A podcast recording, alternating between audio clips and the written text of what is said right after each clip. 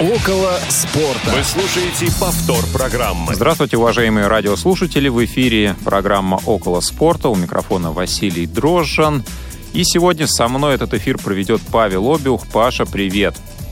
Привет, Вася. Привет, дорогие друзья, любители большого и не очень спорта. Да, сегодня у нас Федор Замыцкий находится в Адгуле, если можно так сказать. У него уважительная причина, но передаем ему большой привет, если он нас сейчас слушает. А, этот эфир нам помогают проводить звукорежиссер Олеся Синяк и линейный редактор Дарья Ефремова. Ну и, конечно, контент-редактор Ольга Лапушкина. Ну что же, Паш, предлагаю перейти сразу к нашей первой рубрике. Предлагай. Разминка. Предложил и перешли. А, на самом деле, друзья, очень а, такая трагическая новость, а, которая вышла вчера.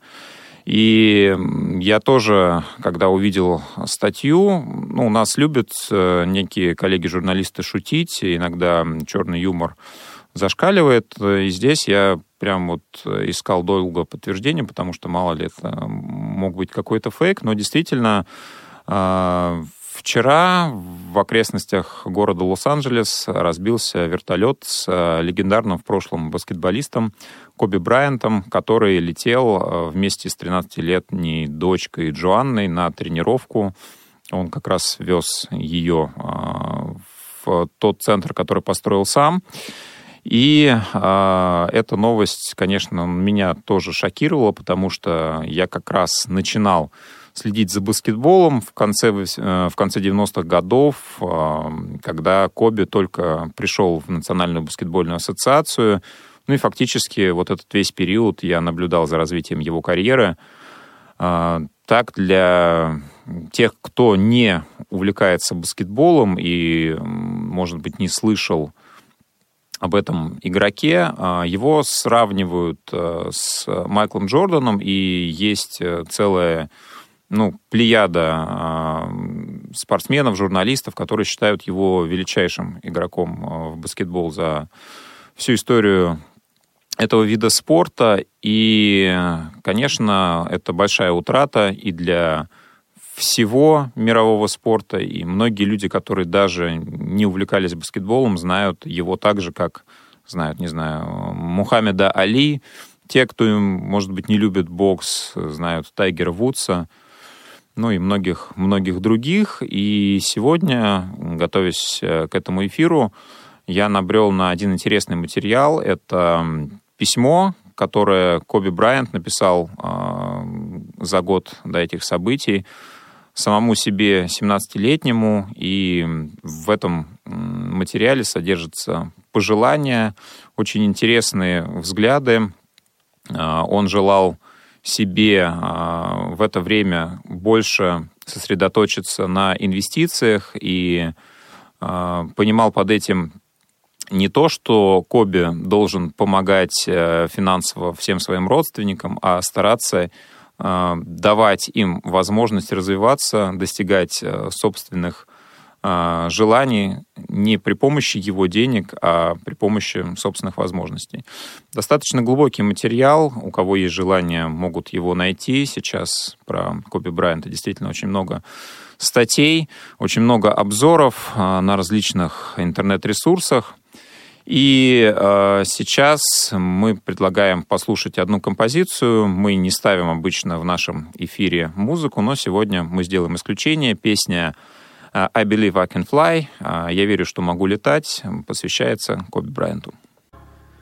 Ну что же, друзья, мы с вами начинаем нашу вторую рубрику. Субъективный рейтинг.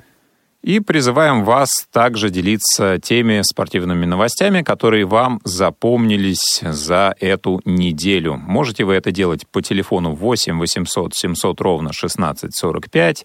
Также звонить и писать нам на skype radio.voz и писать смс и WhatsApp сообщения в на номер 8 903 707 26 71.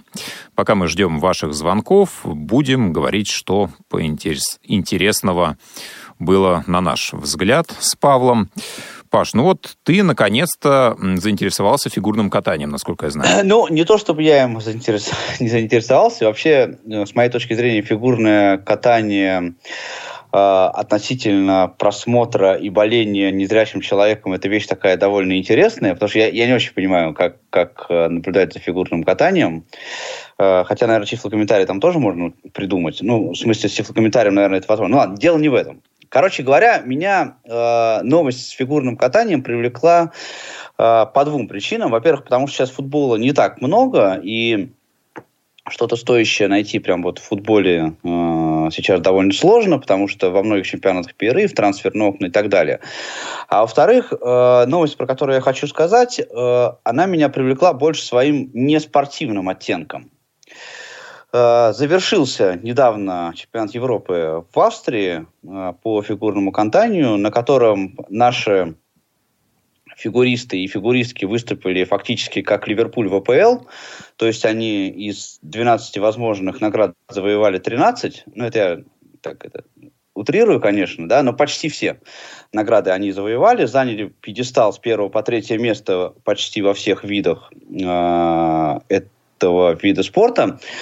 Но э, эти соревнования закончились таким довольно громким скандалом, связанным с тем, что многие э, журналисты, болельщики и спортивные эксперты, в основном западные и в частности французские, обвиняют нашу команду фигурную в том, что э, они нечестно эти награды получили. Что судьи подсуживали, э, даже обвинения звучат в том, что очень долго судьи совещались по поводу, э, например, такой дисциплины, как танцы на льду, потому что они ждали э, какого-то перевода денежного из России для того, чтобы принять определенные решения. Э, портал чемпионат.ком, например, опубликовал э, высказывание э, в социальных сетях некоторых французских болельщиков, французских, потому что, ну, э, в основном, потому что именно с французами была основная основные соревнования были в танцах на льду, и французы, э, наши французов выиграли, а, соответственно, французы считают, что это произошло незаслуженно. И там такие высказывания, что вот мы в шоке, мы вообще не можем понять, как это намного хуже было выступление россиян, а им при этом присудили первые места, и что очевидно, что э, то, что это нечестно. Еще понравилось мне высказывание одного немецкого журналиста, э, который написал, что нечестная игра Э, российских фигуристов заключается в том, что слишком много их, этих фигуристов в России. Он говорит, что Россия клепает таланты как фабрика, и о какой конкуренции можно говорить, если у других стран даже столько фигуристов нету в принципе, такого даже количества, а не то чтобы качества.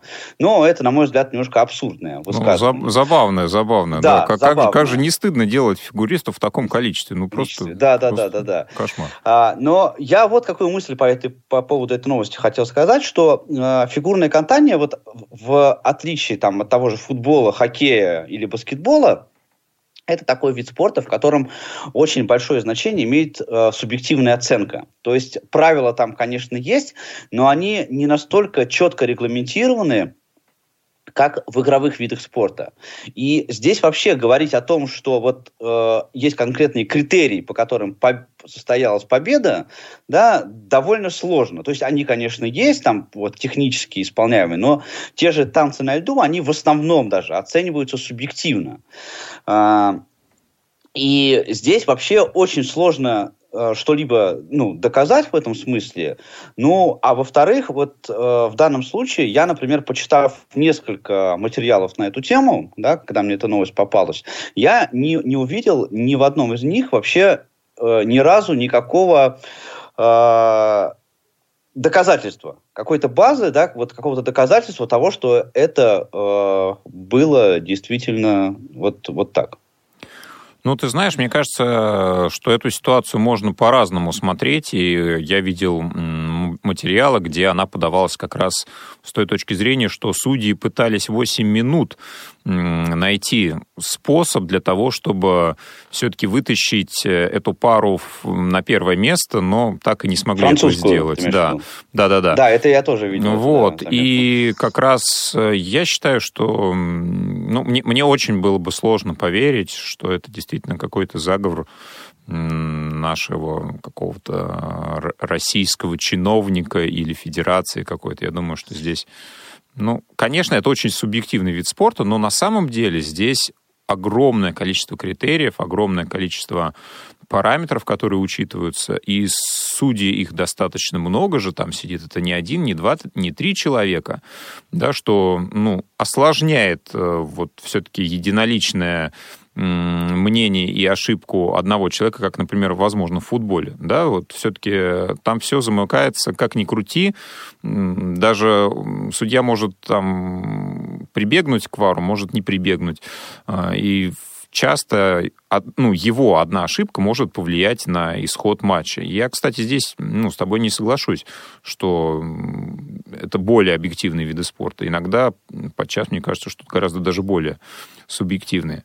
А, ну, и ну, тем с более... точки зрения, я имею в виду, вот, критериев оценки. Ну, да, возможно, вот. возможно, да. Здесь, может быть, э, особенно человеку несведущим не настолько понятно, да, почему там, может быть, э, десятый фигурист настолько отличается от первого, там, да, и пятый от седьмого, например, а если ты не профессионал. В этом плане, да, конечно. Но потом еще, знаешь, вот э, тоже вот были разговоры, я помню, э, и на англоязычных разных ресурсах, в том числе, э, по поводу победы э, сборной России над сборной Саудовской Аравии 5-0. Помнишь, вот на чемпионате мира? Ну, конечно. Что вот там и так друзья, нефть, там все, все дела. Но мне кажется, вот и, и там, и здесь это абсурдно, поскольку, поскольку ну, э, слишком много внимания. Соревнования такого масштаба и такого уровня, ну, здесь сложно, просто реально очень много, очень много людей вовлечены в этот процесс э, для того, чтобы э, кого-то там подкупить и сделать э, какие-то вот э, вещи, связанные с э, такой вот нечестной игрой. Ну, мне кажется, просто, ну, если вот логически подумать, ну, это вообще реально, конечно, но это будет требовать таких затрат и ресурсов, просто глобального масштаба, ну, что просто, ну, я ну, не примерно, знаю. Примерно такие, которые понадобились Катару, чтобы выиграть чемпионат мира, заявку на проведение чемпионата мира. Ты знаешь, мне кажется, что это еще во многом связано с тем, что а, пара французских фигуристов, она доминировала достаточно долго да, на льду. И ну, сложнее, конечно, принимать э, поражение. Всегда хочется найти ну, какие-то факторы, которые сыграли, что вот вроде бы ты выложился и ты был лучше, но вот вмешались какие-то неспортивные вещи и пытаются сейчас дружно коллеги-журналисты им помочь в этом. Ну, мне кажется, что стоит порадоваться за выступление в целом наших фигуристов. Лучшее с 2006 года. Последний раз именно а, аж 14 лет назад а, на чемпионате Европы мы получали 4 золотые медали. Мне кажется, это здорово. Да, согласен. Наши поздравления. Вот, у меня такая есть новость, тире обзор, интересная статья вышла на Sports.ru. А, здесь приводится рейтинг э, самых дорогих трансферов э, в футболе, начиная с 92 года, когда, э, ну, видимо, велись подсчеты в целом системы трансферов более четко. И э, здесь спортивные журналисты предлагают следующие критерии. Да, они э, делают э, поправку на футбольную инфляцию. Как они ее высчитывали? Брались самые дорогие трансферы конкретного сезона, конкретно 100 э, самых дорогих трансферов, выводилось среднее арифметическое, какой-то определенный показатель, коэффициент. И вот на этот коэффициент умножались э, трансферы соответствующего года. И получилось, что э, Неймар, который переходил э, из Барселоны в ПСЖ за 222 миллиона, это не самый дорогой футболист. Ну вот по этой системе. И мы до эфира с Пашей общались, я был уверен, что лидера э, рейтинга Паша не вспомнит и не назовет, и так и получилось. Э, лидером является Джан Лука Виалли, который переходил из Самдории в Ювентус в 90 третьем году за 16,5 миллионов тогдашних денег. И сейчас по ну, классификации журналистов это более 235 миллионов на пересчет нынешних а, трансферов и нынешней стоимости. На третьем месте, кстати, Криштиану Рональдо с его переходом из Манчестера, из Манчестера в Реал за 94 миллиона, которые на пересчет э, нынешних трансферов составляют где-то 216. Ну и любопытно, что на десятой строчке, которую он делит еще с двумя футболистами, располагается Игорь Шалимов, который в 92 году переходил в миланский Интер за 12 миллионов. Ну, такой, конечно, спорный подход, хотя что-то, мне кажется, в этом есть. Я понимаю, что ну, какие-то вещи, может быть, притянуты за уши, но действительно это, это Э, характеризует, насколько футбольная инфляция, инфляция футбольных трансферов опережает, ну вот, не знаю, нашу среднерыночную. Ну, это попытка просто проследить э, вот эту тенденцию, потому что футбол же, э, вот эти футбольный рынок, он стал гораздо просто дороже, просто вот в разы. Конечно. Но... Сейчас там такие суммы оперируются, которые даже крупные корпорации сейчас не всегда могут себе позволить. Но сейчас, конечно, каждый футболист это уже крупная корпорация. Хотя вот некоторые наши российские клубы до сих пор покупают за 500 тысяч рублей футболистов. Вот ходит сейчас такие за новости. За 50 тысяч, да, ты хотел сказать? А, нет, за, нет, за 50 тысяч, это ладно, это, это сейчас отдельно сейчас поговорим. Я имею в виду, вот из Беларуси там ЦСКА кого-то купили сейчас за, за полмиллиона. Ну, да. Ну, да, по-честному. Да. А, кстати, вот э, обладатель второго места, про которого мы не, недавно говорили, тут к, на Медне отдал пас, как говорят, пятой точкой своей. И это тоже вот обсуждалось в средствах массовой информации очень активно. Точный, причем точный пас отдал. Ну, профессионал, он должен быть э, мастером во всем. Ну что, а, есть новости у тебя еще, насколько я знаю?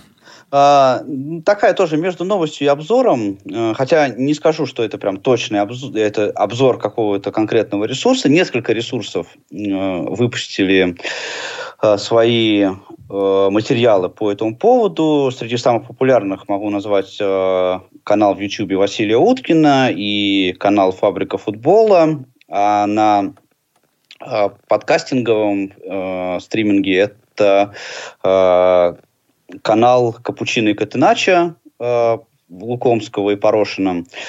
Э, и, ну, еще несколько помельче э, блогеров на эту тему высказались. Можете это их мнение э, по этому поводу послушать, посмотреть. Э, я э, скажу в общем о том, что произошло и э, почему это такой интерес вызвало у меня и желание об этом немножко поговорить.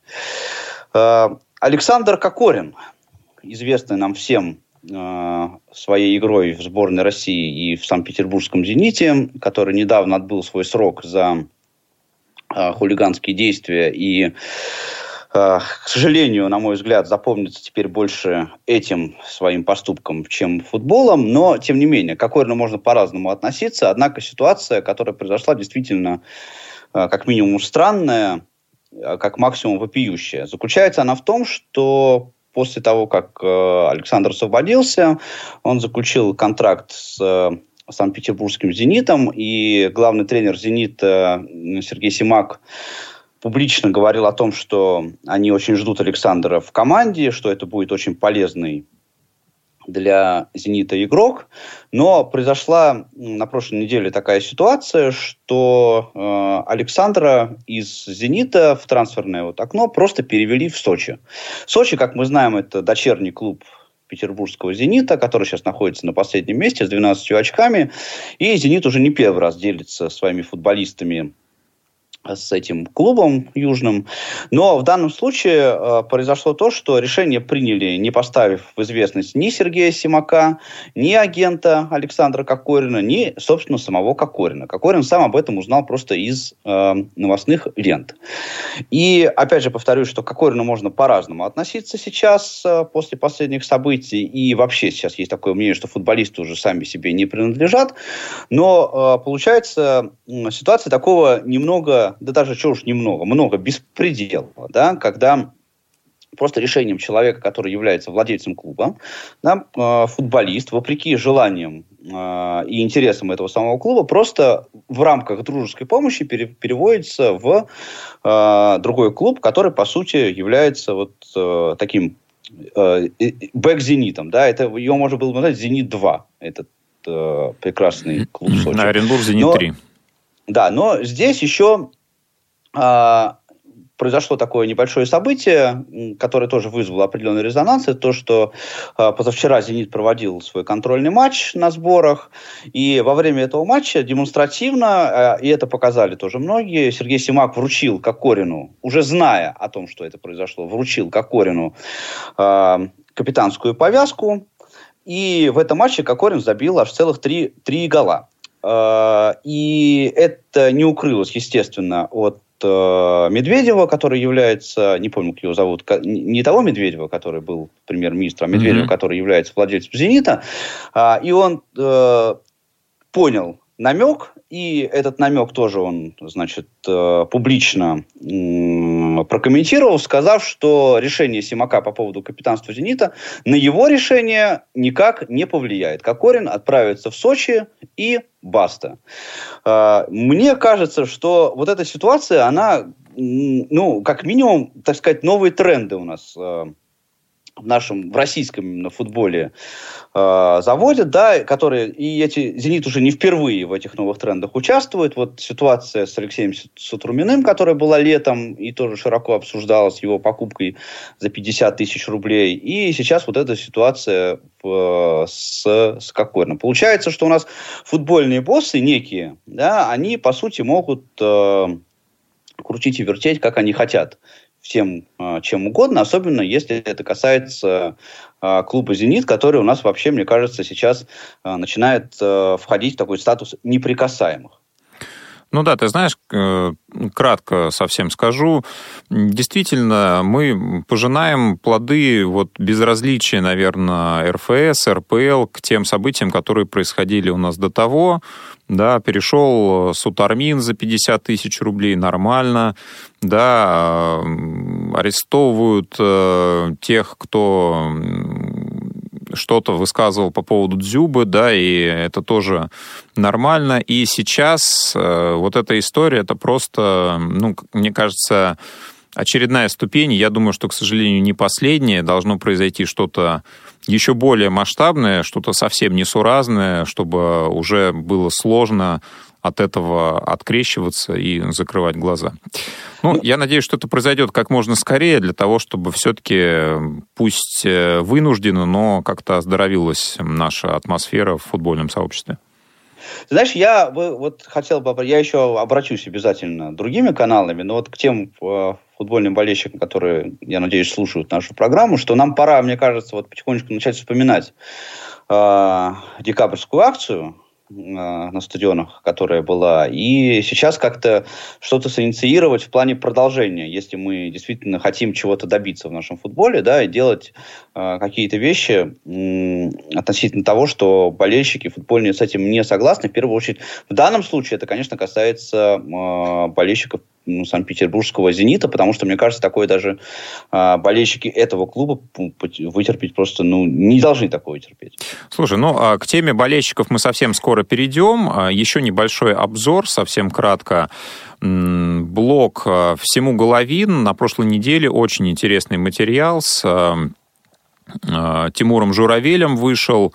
Он рассказывает о своем посещении Австралии. В основном а, это, это цикл посещений в разные годы, связан с а, теннисным турниром пер, первым из серии а, «Большого шлема в году» Australian Open. Очень интересно Тимур описывает э, природу, описывает э, какие-то интересные отличия австралийского быта, описывает то, как он приобщался именно к теннису, хотя за теннисом практически не следил, и легендарный матч э, э, Джокович, Надаль и многие еще интересные вещи вы можете найти, прочитав или посмотрев этот выпуск. Я думаю, вам будет интересно. Ну а мы переходим к нашей следующей рубрике. Основное время. Повтор программы. Ну что же, друзья, мы сегодня будем говорить как раз о болельщиках и о феномене поддержки любимой команды. Как возникает вообще желание поддерживать какую-то спортивную команду, спортивный клуб. Вы можете звонить нам и рассказывать, за кого вы болеете, почему болеете, как это происходило. По телефону 8 800 700 ровно 1645, skype radio.voz, телефон для ваших сообщений, смс и WhatsApp 8 903 707 26 71. Ну, пока мы все-таки ждем еще ваших звонков, конечно, с Пашей мы поговорим о том, как, на наш взгляд, складывается этот феномен, из каких составляющих и как это происходило у нас.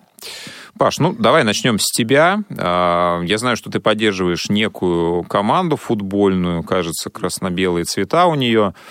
Достаточно да. долго, долго ты этим занимаешься. А, ну, расскажи, вот почему так сложилось в твоей жизни? Ну, занимаюсь я, да, этим безобразием уже больше 20 лет.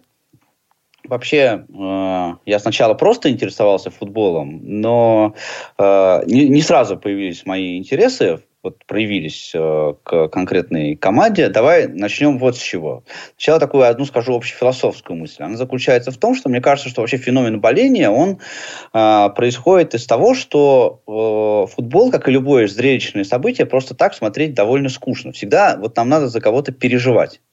Это как вот фильм, когда ты смотришь какой-нибудь, да, ты всегда переживаешь за хороших парней и болеешь за то, чтобы хорошие парни э, победили плохих. В этом э, такая же история происходит и в футболе, только здесь у тебя есть, вы, есть э, вариант выбрать, какие парни являются хорошими, а какие являются плохими. И, собственно, э, с, э, со всеми видами спорта так и происходит. А для того, чтобы э, было еще азартнее, еще ну, лет 200 назад э, придумали ставки на спорт, и тогда э, люди просто ставили деньги не потому, что хотели на этом заработать, да, а потому что как бы инвестировали таким образом деньги в победу своей своей команды или своего спортсмена. Это, это философская мысль. Теперь, э, что касается меня конкретно, я действительно, я вообще начал увлекаться футболом в 90-м году, когда смотрел, э, тогда чемпионат мира проходил, это был мой первый футбольный турнир, и, и тогда уже я конечно, каждый матч выбирал себе какого-то одного фаворита и ну, за него болел, потому что, ну, просто чтобы было интереснее. Я, правда, тогда, конечно, этого не осознавал. Ну, а что касается Спартака, то Здесь, конечно, банально, я, наверное, поддался э, всеобщему влиянию, потому что в моем классе училось э, еще два э, человека, два моих одноклассника, которые увлекались тоже футболом. И они болели за «Спартак», все, их родители болели за «Спартак», и все разговоры э, были об этом. Естественно, я э, ну, находился рядом с этим. Потом, когда, когда уже стал смотреть э, футбол и матчи, «Спартак» тогда, ну, помните, что 90-е годы, это был э, «Спартак» Олега Романцева, и это была действительно интересная игра, за которой было э, наблюдать очень так вот она впечатляла, да, и потом я уже про футбол, конечно, кое-что знал, а Спартак на тот момент он уже играл там с Реалом, с Интером, с Аяксом, ну, с клубами, у которых э, есть имя, и про которые знают даже те люди, которые футболом особенно не увлекаются. И таким образом, можно сказать, я так вот поддался э, общественному э, влиянию, давлению, если хотите, неосознанному, и э, стал болельщиком «Спартака». Как и большинство. Причем, да, получается? Да, как, как большинство, да, мы причем э, ходили, прямо по школе мы ходили в, в шарфах, Uh, у нас тогда, значит, попасть на футбол это вообще было неизбыточной мечтой. Я, впер... мечтой. я впервые попал на стадион в 99 году. Uh, а вот мои приятели, которые болели за «Спартак» в моем классе, они вместе со своими родителями э, еще раньше ходили на футбол, и оттуда они приносили эту секретную информацию про заряды, про поддержку, про суппорт. И вот мы ходили по школе в этих красно-белых шарфах и э, выкрикивали спартаковские э, заряды на тот момент, нам известны. Ну, интернета же тогда не было, а по телевизору ты понимаешь, что там не разберешь, что они там кричат. Но вот э, мы их знали, несколько вот этих кричалок, и вот так вот мы поддерживали, тоже, тоже громко старались поддерживать э, свою любимую команду. Ну да, а ты знаешь, вот у меня а, происходило немножко по-другому. Я чуть позже, чем ты начал увлекаться футболом и, наверное, уже так осмысленно наблюдал за чемпионатом России, скорее, во второй половине и в конце 90-х годов. Но я застал и помню хорошо вот этот период спартаковского доминирования. И мне а, осознанно, неосознанно на самом деле вот совсем никогда не хотелось поддерживать «Спартак». Мне хотелось поддерживать команду, которая могла «Спартаку» противостоять. И вот первые мои осознанные а, годы наблюдения за футболом, это были там ЦСКА, это ситуативно «Динамо», и, конечно, это был московский локомотив. И, наверное, сначала я поддерживал локомотив только из чувства противоречия. Может быть, это поддержка более слабого, может быть, еще что-то. Но мне, честно, вот на тот момент я помню, как меня раздражало, что каждый год побеждает «Спартак», что вот многие болеют за «Спартак», и мне казалось, но это как-то даже немножко скучно, примитивно. Ну, как бы все болеют, и я болею. Нет, мне хотелось э, чего-то другого, мне хотелось, вот, может быть, из чувства противоречия, из чувства поддержки слабого, может быть, еще из, из каких-то побуждений, а поддерживать команду другую. И осознанная поддержка а, локомотива, уже связанная с именем, с брендом, да, а, ассоциация именно с командой, без относительно противостояния с кем-либо, уже пришла, ну, наверное, в начале нулевых годов. И с тех пор я веду отчет именно уже осознанной а, поддержки команды. Ну вот, кстати, мне хочется узнать у тебя, как человека, который как раз 90-е годы осознанно «Спартак» поддерживал у тебя не было ощущения, что ну, в чемпионате России как-то вот, ну, скучно, какое-то пресыщение, ну, вот нет борьбы, но это же тоже неинтересно, мне кажется, нет? Ты знаешь, было у меня такое ощущение. Хотелось, конечно, чтобы э, кто-то вот действительно стал такой реальной второй силой, но того, что просто стало интереснее смотреть. Но это все компенсировалось все-таки за счет э, европейских турниров. Э, потому что в Европе, конечно, Спартак играл круто, тоже местами. А, но не настолько круто, как э, многие другие клубы. Поэтому особенно, в общем-то, наверное, я этого тогда не, э, не, не ощущал. А, да, ну вот мы вчера вместе с Федором Замыцким как раз а, много говорили о «Локомотиве». Кому интересно, послушайте э, подкаст 442. Э, Паш, ну вот я предлагаю для себя сформулировать отличия, если, мы, если для тебя, например, они существуют. А, вот есть термин «фанат», есть термин «болельщик», есть такое словосочетание, формулировка ну, поддерживаю, сопереживаю какой-то команде. Вот для тебя они имеют какие-то определенные критерии разграничения? Ну, это очень субъективно. Ты знаешь, я, например, думаю, что, э, ну вот как я это разделяю, да, что фанат это человек, который прямо вот вообще он этим живет постоянно, э, то есть там ходит на каждый, на все матчи, э, ездит на все выезды, это его такое хобби-хобби, да, вот человек, который занимается именно, ну, ну, не профессионально, да, потому что он за это деньги не зарабатывает, но э, постоянно в, на своем досуге он занимается именно поддержкой э, любимого клуба. Болельщик – это человек, скорее, интересующийся, э, который поддерживает свой клуб, и за него, ну, сопереживает больше, э, больше внутри чем снаружи. Вот я, например, не могу себя назвать фанатом, я скорее, конечно, болельщик, хотя я хожу на стадион, хожу на фанатский сек- э, сектор, да, но здесь это скорее эмоции, которые я в, внутри себя переживаю. Вот ну вот, так. Э, смотри, мне ну, для себя кажется, да, такое разделение, что фанат это все-таки больше эмоциональный уровень, а болельщик это рациональный уровень. И фанат, вот, ты знаешь, есть у меня знакомые, которые ну, вот, являются именно фанатами клубов, но они бывает, что не настолько глубоко, как мне кажется, погружены вообще в процесс того, что происходит, да, и они эмоционально действительно очень поддерживают команду, но не всегда, вот, э, на мой взгляд, это ну, такой осознанный процесс. Болельщик, да, да ну это смотри. более уравновешенная история. Он, может быть, не проявляет себя так экспрессивно, как фанаты, но он осмысленно поддерживает и сопереживает. И не факт, что ну, уровень его сопереживаний ниже, чем у фаната.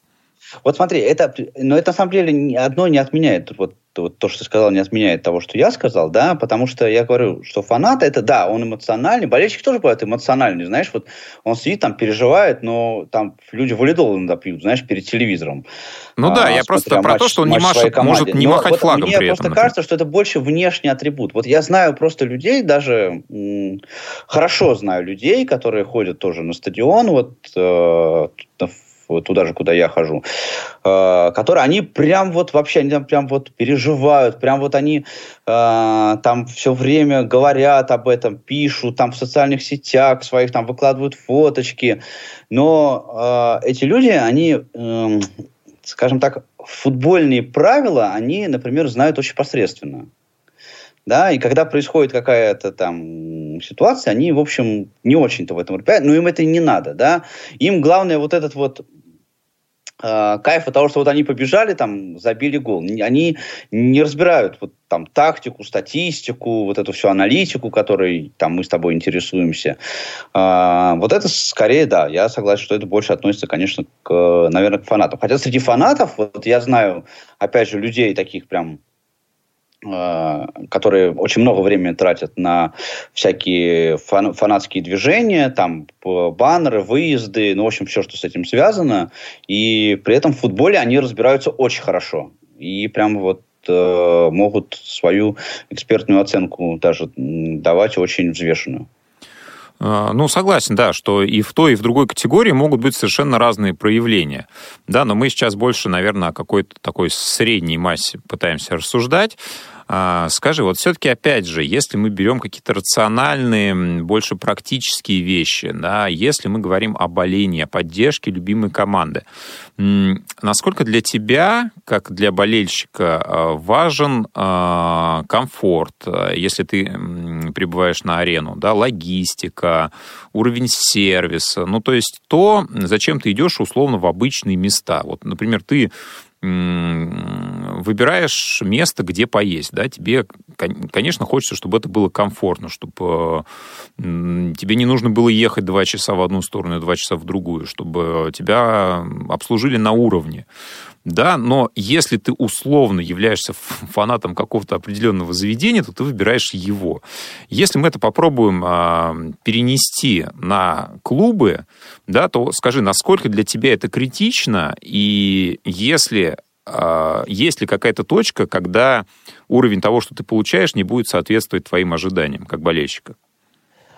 А, ты знаешь, да, такая точка, наверное, есть. Конечно, если на э, открытии арены перестанут там продавать хот-доги и кофе, э, и там, в общем, будет неудобно и некомфортно, то, наверное, все равно я, конечно, буду ходить на стадион, э, потому что, в первую очередь, конечно, я хожу для того, чтобы поддерживать команду. Для меня здесь больше важно отношение именно самой команды. Да? Мне не очень нравится то, что сейчас происходит в клубе, и отношение клуба к э, болельщикам не всегда радует. Скорее, вот этот фактор сможет на меня повлиять. Но я хожу на футбол довольно давно, и я еще застал те времена, э, когда условия на стадионах были, ну, прямо в разы хуже, чем сейчас.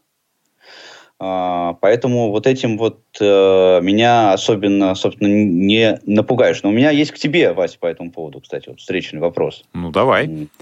Вот ты, в отличие от меня, человек более спокойный. Я хожу на стадион, и я там прям вот, э, несмотря на то, что я люблю комфорт, люблю там съесть хот-дог, э, комфортно сходить э, во все там удобные места, которые там есть, ну так, чтобы мне было хорошо, чтобы мог пойти погреться, вот мне все это нравится.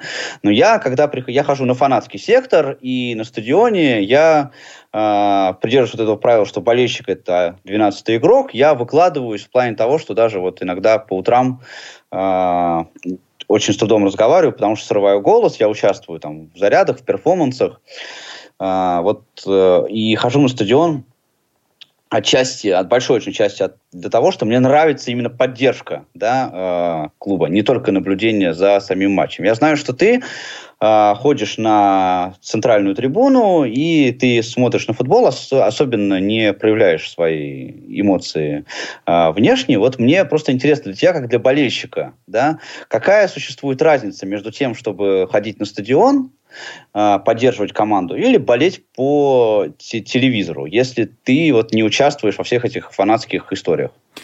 Ну, смотри, да, здесь больше, наверное, вопрос э, экстраверсии, интроверсии, да, и я, находясь на арене, например, ощущаю ну, мне не обязательно только свои эмоции выплескивать, я ощущаю эмоции, которые вокруг меня происходят.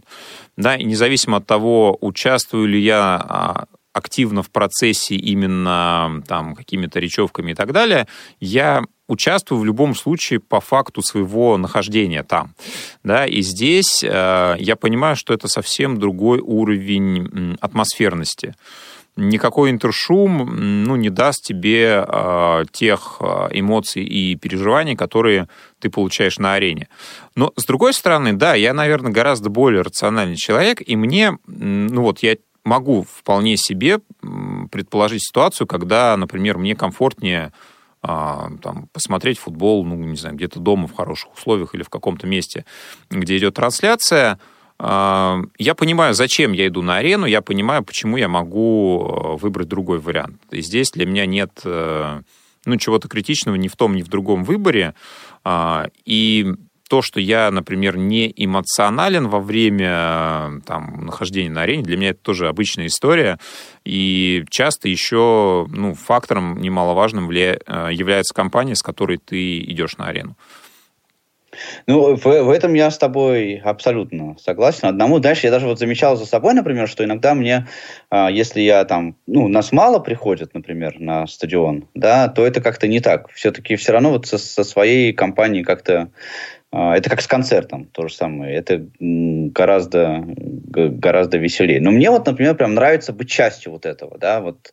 Но разделенные а, эмоции это... всегда ярче, я согласен. Да, да, да, да, этого процесса, и мне поэтому нравится именно вот фанатская всякая история. Мы ходили с ребятами, вот с моими друзьями, как-то одно время а, не на такую активную трибуну, вот один год, так, так получилось, ну, что клуб предоставлял бесплатные абонементы, и мы как-то решили воспользоваться э, этой услугой, но походив вот один сезон, мы решили, что нет, лучше мы заплатим денег, но будем ходить туда, где все вот это вот, весь, весь огонь происходит, потому что, ну, это совершенно другое. Когда ты сидишь на стадионе и просто наблюдаешь за матчем, даже с тифлокомментарием, с удобствами, ну, нет, все равно хочется вот, хочется, хочется как-то поучаствовать в этом всем.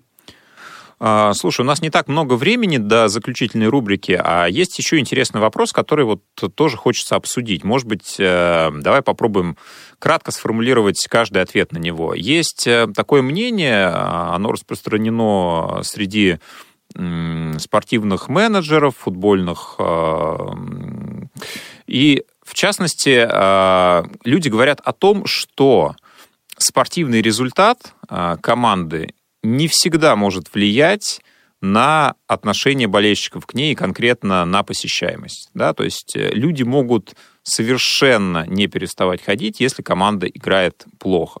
Ну и есть люди, которые считают, что это вообще два параметра, независимые друг от друга. Вот твое мнение по этому поводу. А, к сожалению, практика показывает обратное. Да, а, в начале 2000-х, когда у «Спартака» у того же был спад игровой, очень серьезный, а, люди ходить стали гораздо меньше на стадион. Это было прям явно заметно. То же самое происходило а, с «Динамо», когда они провалились а, в ФНЛ несколько лет назад. Да, И мне кажется, что это... Ну, то есть, это есть преданные болельщики, да, которые вот при, в любую в жару и в мороз они будут ходить там. Я тоже в мороз хожу, э, но есть, я представляю себе, что есть определенные обстоятельства, при которых я ходить на стадион не буду. Да, они могут быть э, гипотетически. Есть люди, которые все равно не перестанут, вот ни при каких условиях. Но, опять же, еще раз повторюсь, мне кажется, что практика вот определенное, это подтверждает. Во всяком случае, у нас в России, если брать, допустим, тот же самый английский чемпионат, да, тоже мною э, горячо любимый, э, то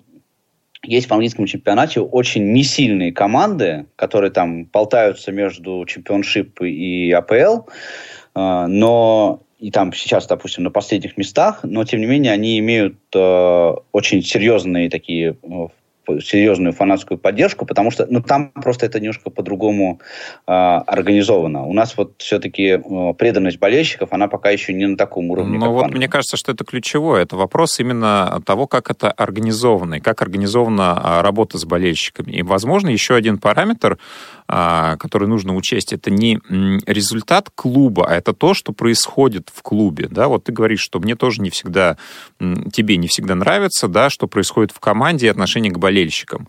И, может быть, вот когда меняется это отношение к болельщикам, да, и клуб не считает нужным это скрывать, вот это влияет на посещаемость, а не то, что еще в связи с этим и падает результат. Да. Понятно, что когда кризис в команде, да, это сказывается и на результате, и на отношении болельщиков. Но вот, к сожалению, в наших клубах это сказывается, а в некоторых э, других а потому лигах... Что, Вася, потому что, вот понимаешь, вот есть сейчас клуб Сочи, про который мы сегодня уже говорили, да, но никто не даст гарантию, не поставит денег на то, что клуб Сочи будет существовать там через год или два. Понимаешь, и, и, и откуда у него возьмутся болельщики преданные? Ну да, здесь, здесь вопрос и в традициях тоже. Слушай, ну что же, нам остается только поговорить о том, чего мы будем ждать на предстоящей неделе. Сделаем это в заключительной рубрике. Не за горами. Да, ну что, а, Паш, я знаю, что есть, э, сделали специально турнир для тех, э, кто скучает по российскому футболу зимой, и теперь ближайшие выходные и еще следующей недели у тебя распланированы благодаря да. супер турниру, который будет происходить в Катаре. Да, это турнир Пари-матч, который я, наверное, посмотрю матч Спартак-Ростов. А, там четыре команды в этом турнире играют. Матчи будут проходить 1, 4 и 7 февраля. А, четыре команды Спартак, Ростов, Локомотив и Партизан. Сербский, да, по-моему, если не ошибаюсь. Да, да, да. А, да, и Белградский даже участвуют. Белградский, да, вот они э, в этом турнире будут участвовать, но с гораздо большим, честно говоря, трепетом я жду э, второго полуфинала Манчестер Юнайтед, Манчестер Сити, Кубка Англии вот в ближайшую среду. А, ну, там, кстати, первый матч закончился 3-1 в пользу Сити, и у МЮ не так много прям, чтобы шансов. Понятно, что это третий, получается, по значимости турнир в Англии. Да, но да, они после... могут выстроить. Могут. Ну да, могут если еще выстроить. будет не основной состав у Сити, все возможно. Да, тем более, что в чемпионате у Юнайтед, конечно, дела идут, мягко говоря, не, не радужно. Ну, а я... Но, да. Да. да. Да, еще с этой точки зрения, еще один матч я хотел бы отметить, тоже футбольный, очень коротко. Это матч Бернли-Арсенал, а, потому что Арсенал сейчас, мне кажется, начинает на подъем заходить, а Бернли это очень интересный клуб. А, вот они играли с Ман Юнайтед в прошлые выходные. Два, два с половиной момента у них было, точнее на неделе, два с половиной момента у них было, из которых два они реализовали.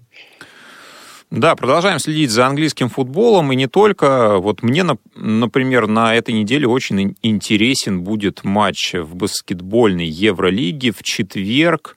А, играют два российских клуба, ЦСКА и Химки. И если ЦСКА сейчас находится на втором месте, то Химки только бьются за плей-офф. Я думаю, что это будет интереснейшее противостояние. Конечно, ЦСКА фаворит, но Алексей Швед вместе с компанией попытаются что-то противопоставить армейской дружине. Ну что же, друзья, у нас практически закончилось время. Мы рады, если вы провели его вместе с нами. А, слушайте эфиры «Около спорта» и «Радио ВОЗ». С вами были Павел Обиух и Василий Дрожин. До новых встреч. Пока. «Около спорта». Повтор программы.